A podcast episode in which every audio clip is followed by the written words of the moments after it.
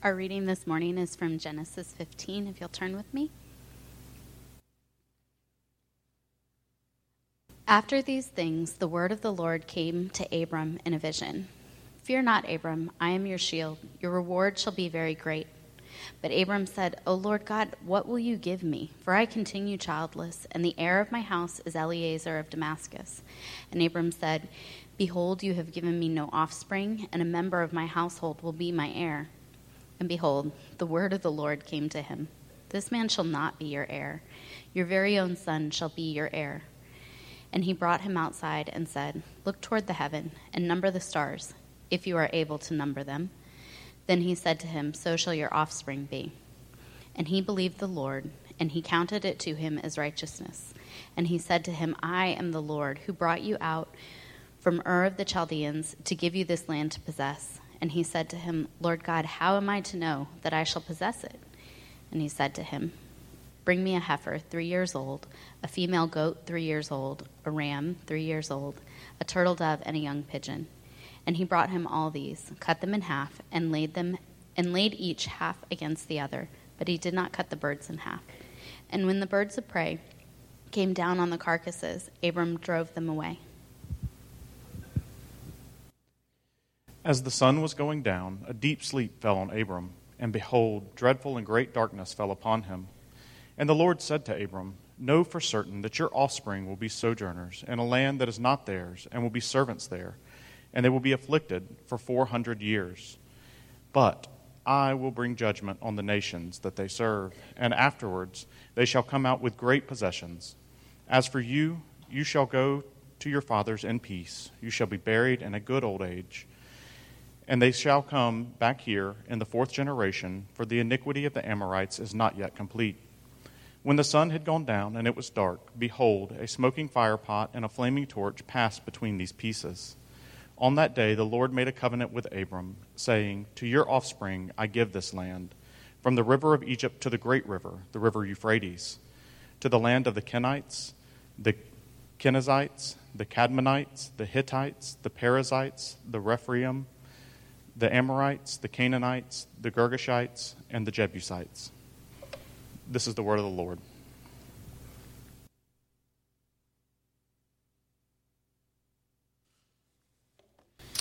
We're continuing, obviously, through our series in the book of Genesis. And when you came in today, you had the opportunity to pick one of these up. We provide these for you. They're sermon guides that kind of track with the series and what's happening. You can use these in your personal devotions. You can take notes. You can use them for questions in your community group. But make sure to grab one of those um, if, you, if you didn't already. Just so you know, our sermon plan here is we're going to be in Genesis through the end of November, and then Advent season hits. Um, and then we'll, we'll be doing that through the end of the year. So this will be the, the last booklet for this, for this go around before jumping back in in January. But let's be honest when we come to Genesis 15. This is somewhat of a bizarre text. And by somewhat, I mean it's a bizarre text. Okay, that, that's what I mean. And I kept trying to think about creative titles for this sermon. I was tempted to go with Strange Bible Stories for a Thousand Alex, um, but I didn't do that. I didn't want to trivialize what I think is one of the most important passages, I'm not using pastoral hyperbole here, in the entire Old Testament, if not the Bible. In fact, R.C. Sproul, who's now with the Lord, indicated that this was his favorite passage in all of the Bible. And so we're going to go with peace through the pieces. That's where we're heading this morning. And instead of a series of well alliterated points, um, we're just going to sort of walk through the text and the passage. I think it's much more conducive that. But you need to know as we're diving in this morning that fundamentally Abram is dealing with something we all deal with, and that is doubts. Doubts.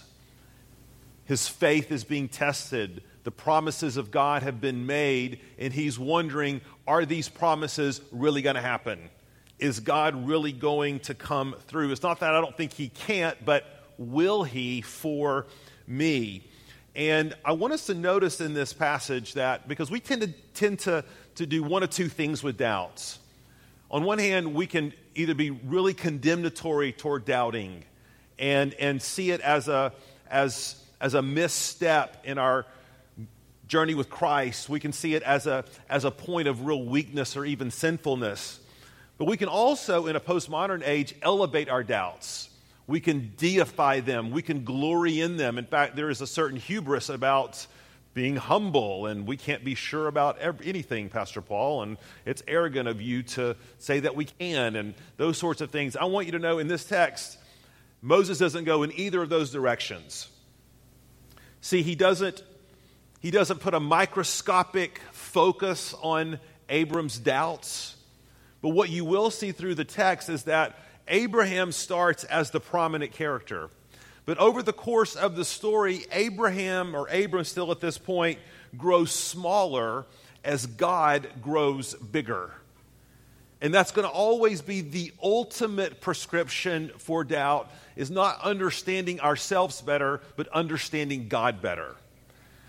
You see, by the end of this passage, God is squarely going to stay, take center stage. And Abram is literally a spectator to the divine act of God working and moving and revealing himself. And so that's where we're headed over these next few minutes. Let's dive into verse 1, where Moses indicates that after this, and so of course that should connect us to what we talked about last week, which was Abram's amazing victory. Remember the no good nephew, Lot, hanging out with uh, the folks of Sodom and Gomorrah and pays for it by being taken captive with them. And Abram rides in, and by God's grace, he conquers um, these nations. He rescues Lot, and it's an amazing victory.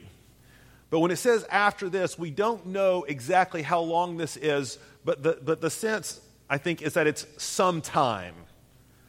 In other words, it's some time has passed because God makes it clear to tell Abram here, look in verse 1, to fear not. Now, why would God say fear not?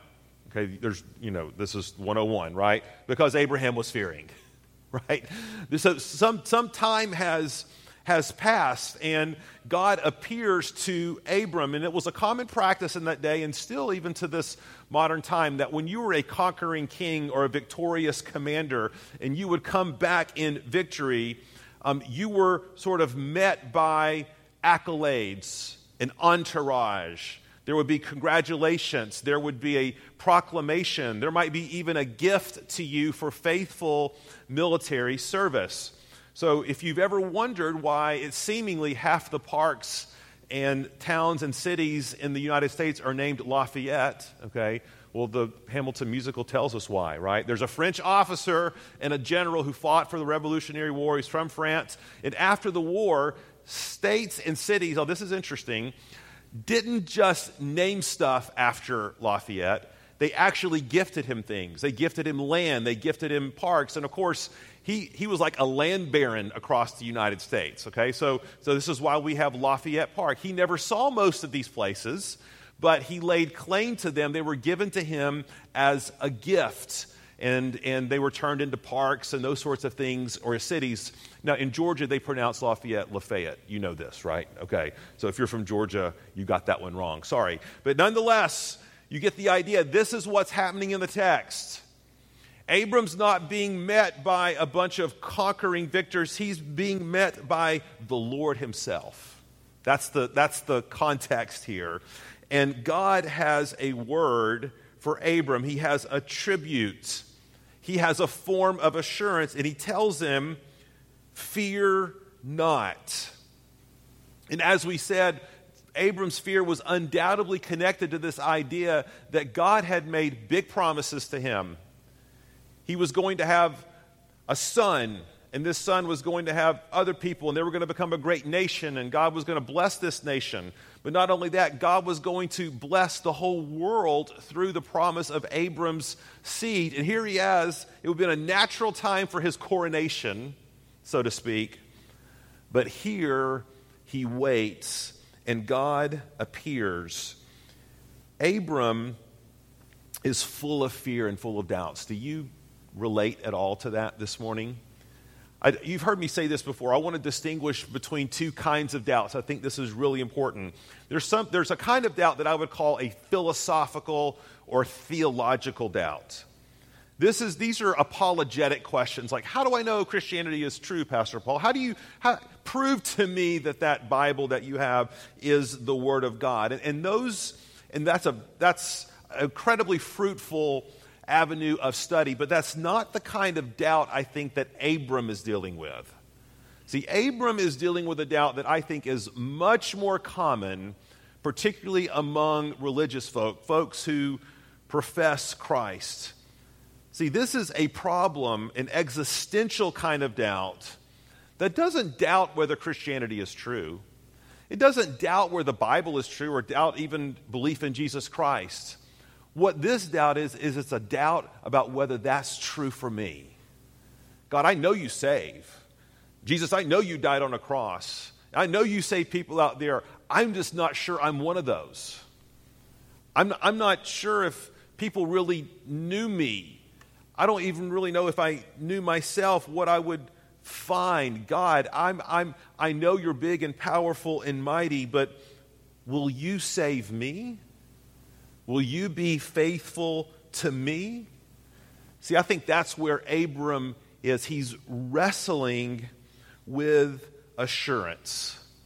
And his assurance that he's wrestling with is twofold. One, the first that we see in the text is this lack of a son.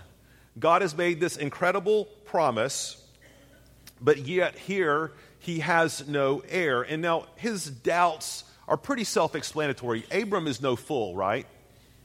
See, not, not to be too crude or whatever, but Abram and Sarai, they're um, getting in a little too old for this kind of thing. Do you get what I'm saying? They, the biological clock has stopped, and so Abram just assumes, well, God will provide an heir, but it'll just be kind of in the normative human sort of way that, that these things happened all through the ages. So, in the absence of a son in ancient Near East culture, the, the, the inheritance fell to the next um, closest living relative on the father's side, who was a son or something like that, which here in the text is Eliezer. We don't hear anything else about him in the text, only a brief mention here. And by the way, this is the plot line of every Jane Austen novel. You know this, right? It's, the, it's the plot line of all of them. God wants to make it crystal clear to Abram that that's not how it's going to happen. That's not how Abram's seed is going to be propagated. Look at verse 4. The, the, the sense of the Hebrew, when it says the word of the Lord came to him, this man shall, and the emphasis here is not be your heir. So, in other words, Eliezer, not him. There is an emphatic no. It is not going to be through an inheritance from an heir, God tells Abram. It's going to be and, and you can't really see this here in the Hebrew either, but it says here, your very own son. It literally means a son from your own bowels. Okay, try that one out for family devotions around lunch today. Let's talk about children, a family from our own bowels. God's just saying, look, look, look, no, no, no. We know you're old, we know you're white, we, we, we, we get this whole thing. But when I do this, it is going to be beyond clear who this is from. Now, it's interesting and through this promise that, look back at verse 1, there's this little, almost a throwaway line if we're, if we're not careful. But, he, but God tells Abraham, Abram, not only is this going to be your reward, but he says, Abram, I, meaning God, am your shield. And the word there, one who literally protects someone in battle. So, Abram, as you move forward and as you are trusting in my promises, you need to know I'm going to be going with you. See, it would be very tempting in Abram's spot to say, you know, my, my land and my status, you know, that, that, that's my inheritance, or that's my reward, or, that, or, that's, or that, that's my blessing, that's my shield. That's the thing that's going to protect me, that's the thing that's going to, to go before me. But see, God, as Abram's shield, indicates to us that regardless of all the other rewards that God is going to give Abram, God is Abram's greatest reward. You see, all of us, church, are waiting on God's reward in something, aren't we? You know, some of us are waiting for God's reward in our marriage. God just show up in my marriage. And once you work in that way, I'm good. God, show up in this child's life. And once you do that and once you bring your reward, I'm, I'm going to trust you.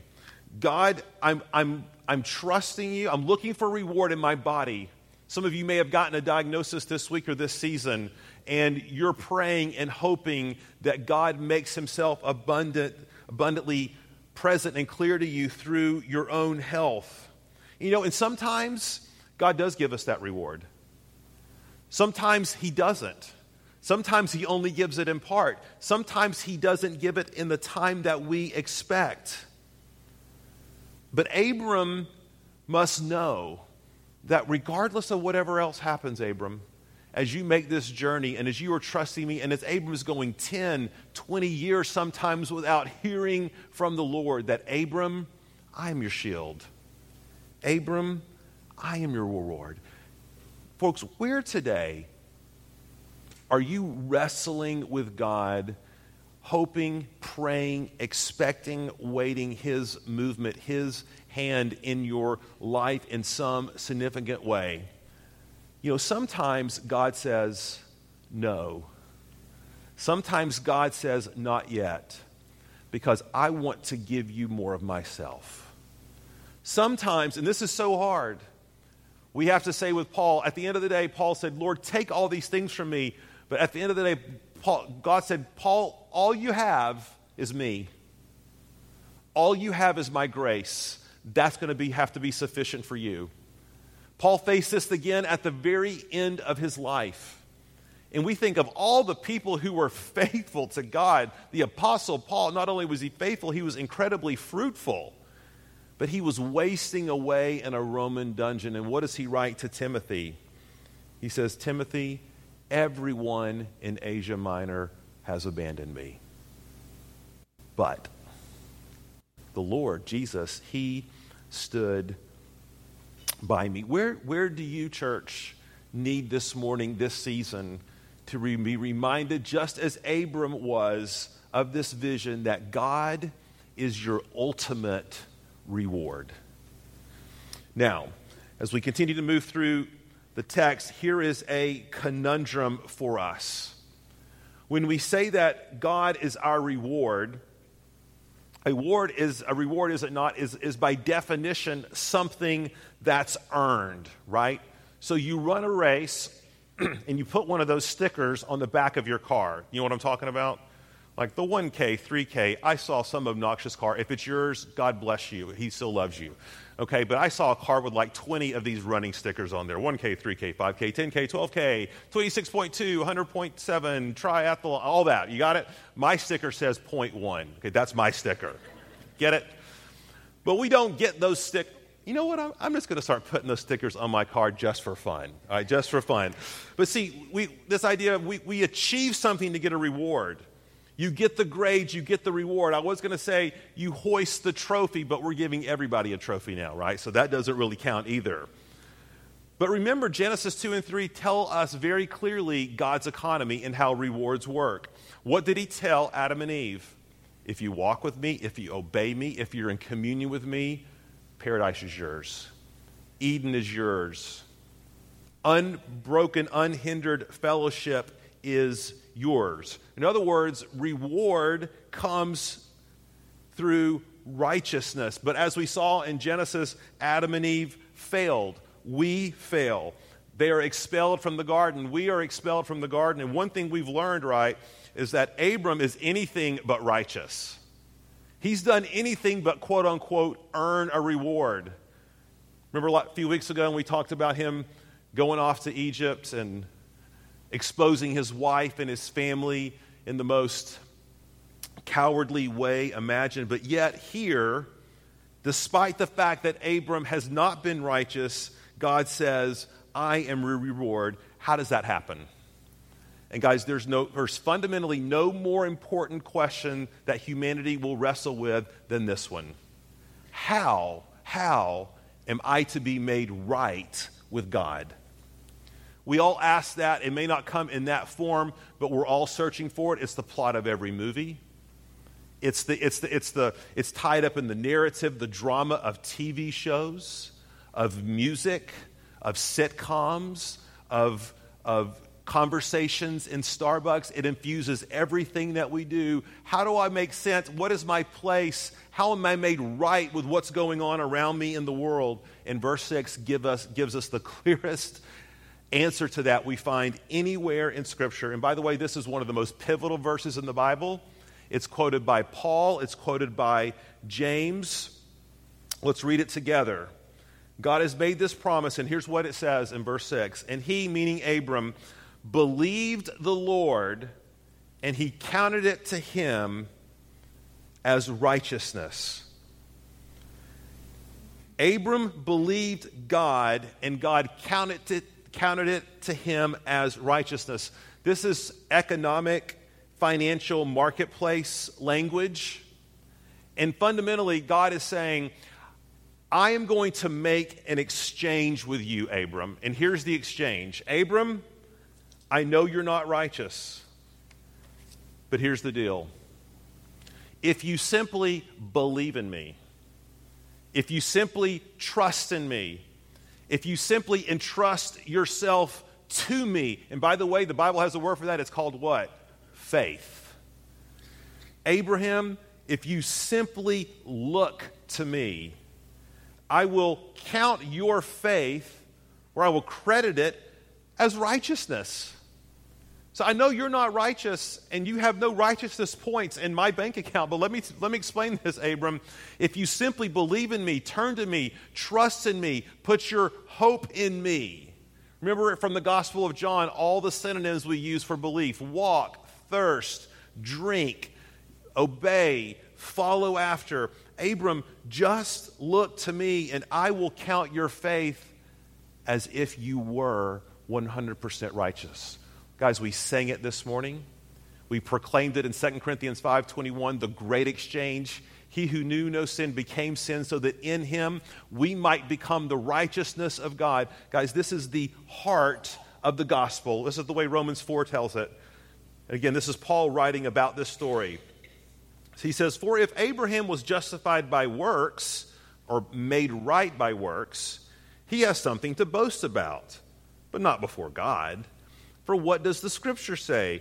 Abram, Abraham believed God and it was counted to him as righteousness. Now, to the one who works, his wages are not counted as a gift, but as his due. And to the one who does not work, but believes in him who justifies the ungodly, his faith is counted as righteousness.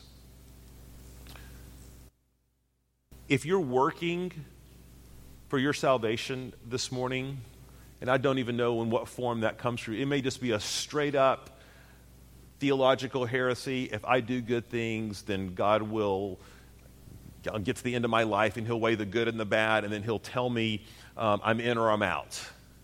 It, it, can be that, it can be that start, but oftentimes it's so much more subtle, isn't it? That we believe if we work and whatever value, whatever we're placing our value, our time, our energy, and our effort to make things right with God, God says, I don't count that. The only thing I count on your behalf is faith. Faith in me. Folks, the only way we can be justified before God, the only way we can be made right with God, is through faith in his promises. For Abraham, that was faith in his promises. For us, that's faith in his son, Jesus Christ. No other payment will God accept for your sins. No other payment will God accept for your unrighteousness or my unrighteousness. But here's the great news no other payment is needed. No other payment is needed. And so Abraham believes, he trusts in God that God is going to do this. Abraham, listen, full of doubts wrestling, struggling. But, but where do we go with our doubts? The only place we can go to Him. To Him. God, God, I have doubts, but I know you're bigger than those. Your word is true. You are true. And what we're going to find in this last part of the text is God is going to show us just how ironclad our salvation truly is. So look at verse 8. God has made this promise, Abraham has placed his faith, and yet it's super encouraging to me, even as a justified believer. In verse 8, Abram still has doubts. He said, But, O Lord God, how am I to know that I shall possess it? And if you're God, don't you're just like, Abram, do we have to go over this again? Like one more time? Like, like didn't I just tell you about your son? And didn't I just tell you this? Because, and let, let me just say here, I don't think this is a faithless doubting on Abraham's part. I don't think this is a fist to God, like, God, just show me or, or else. If you don't do this, I'm not going to follow you. That's not Abram's posture here.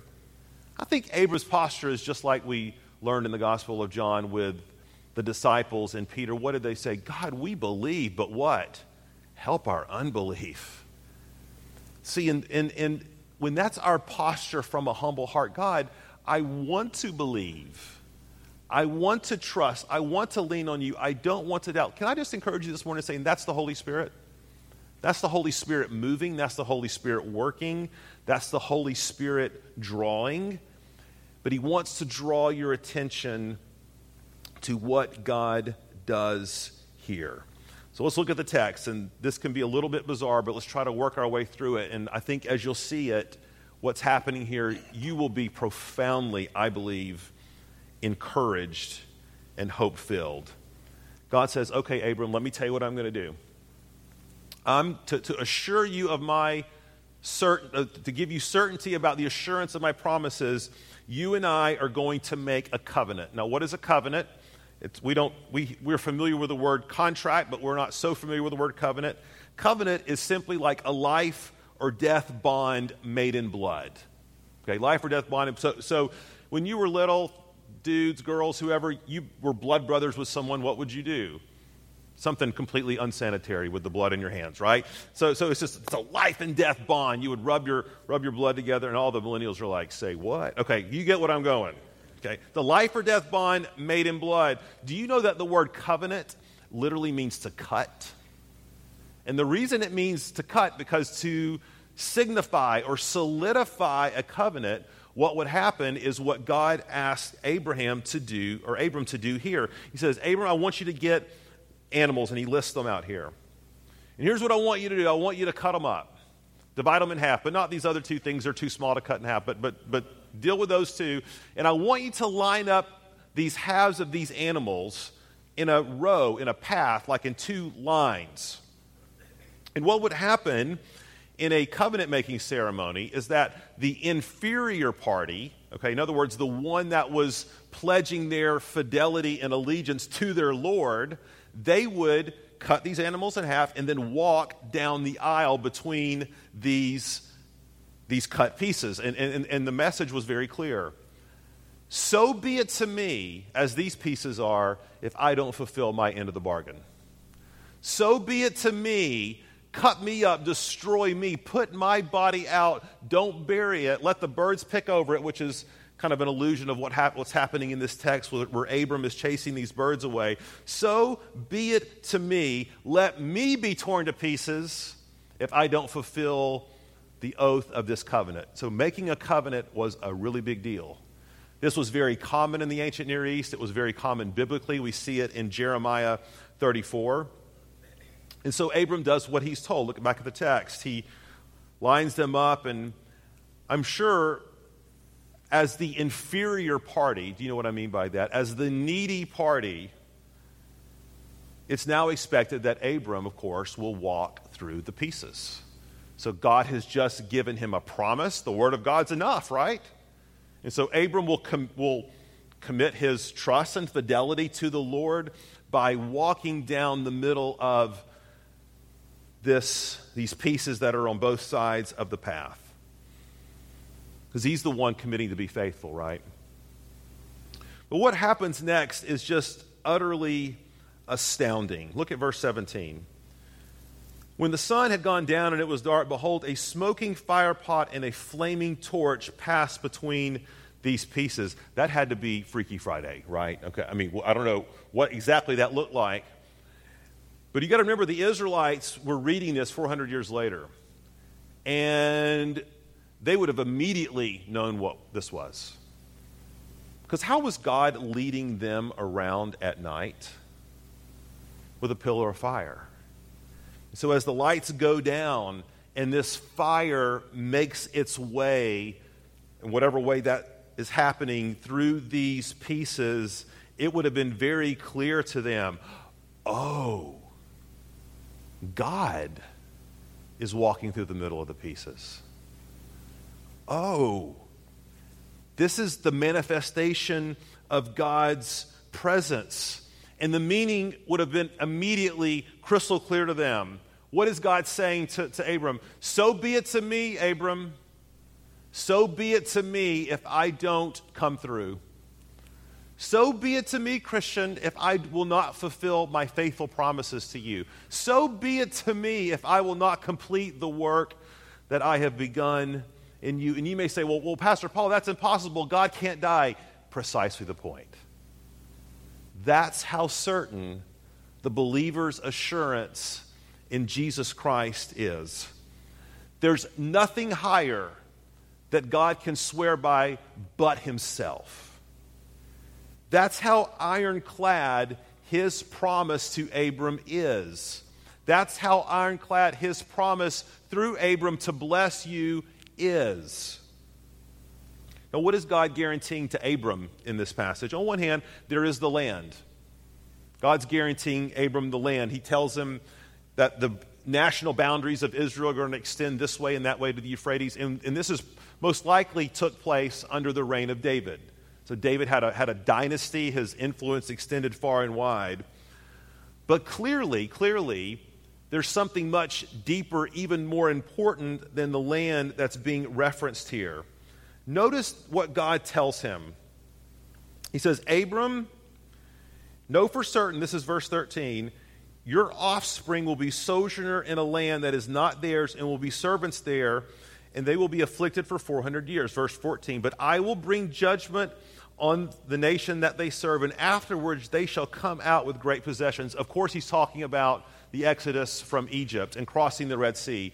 Do you know that that story is the pattern, the type the scripture writers continually reference when it comes to redemption in the life of the believer, in the life of God's people?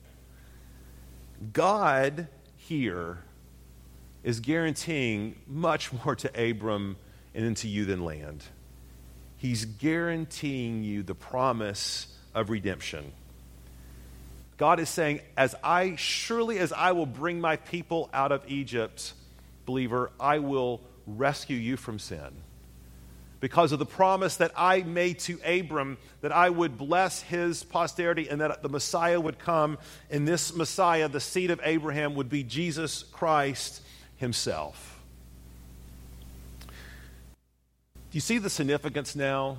And this just gives these stories a whole new light, don't they, when we think about God's covenant with us? That in Luke 22, when Jesus has the disciples gathered in the upper room, and he's breaking the bread and he's pouring the wine, what does Jesus say? He says, Behold, this is a new what? Covenant in my blood. And we may say, but, but, but where are the pieces that are going to be cut?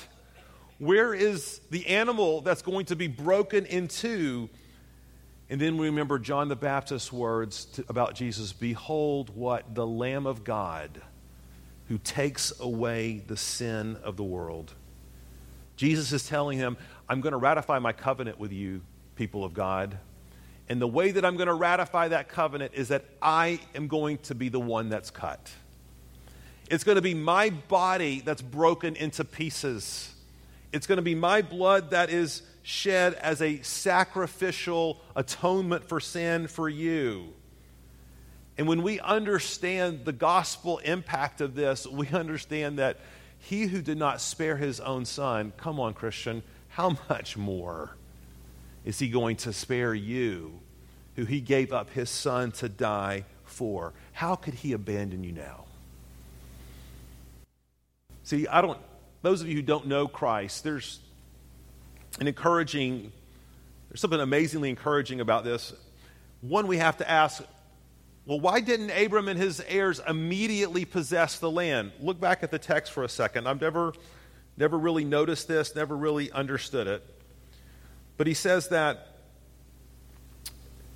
uh, verse 13, and then the Lord said, or verse 14, but I will bring judgment on the nation that they serve, and afterwards uh, they shall come out with great possessions. Verse 15. And as for you, you shall go to your fathers in peace. You shall be buried in a good old age. And they shall come back here in the fourth generation. Now listen, for the iniquity of the Amorites is not yet complete. What does that mean?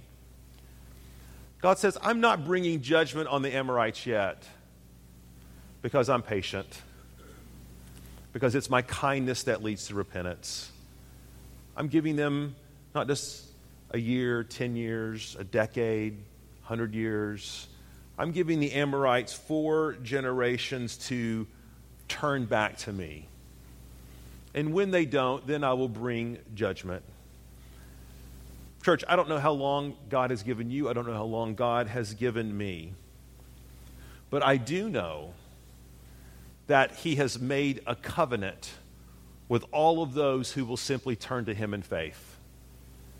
He has cut His Son. As Galatians 13 says, it says that He has poured a curse out on Him and that we receive his righteousness on our play in our behalf if we simply turn and trust in him. Paul says in Romans 2 it's the kindness of the Lord that leads us to repentance. Because if you're doubting today, if you're struggling with assurance today, can I just encourage you that the struggle is an indication of God's sanctifying work of grace in your heart. I worry sometimes when we don't struggle. That's when I really worry. People who take things for granted, people who don't wrestle, don't think, just kind of go through life in autopilot. But if you're really wrestling today, it's God's kindness that He wants to remind you this morning of the eternal covenant that He made in shadowy form with Abram but eternally through his Son, Jesus Christ. As we come to the table this morning, folks, what an opportunity not only to remember that covenant, but to renew ourselves in it. When we come to the table, we are saying, This body, this blood, is the covenant that Jesus has made for me, for my soul, and I now place my faith and I follow him.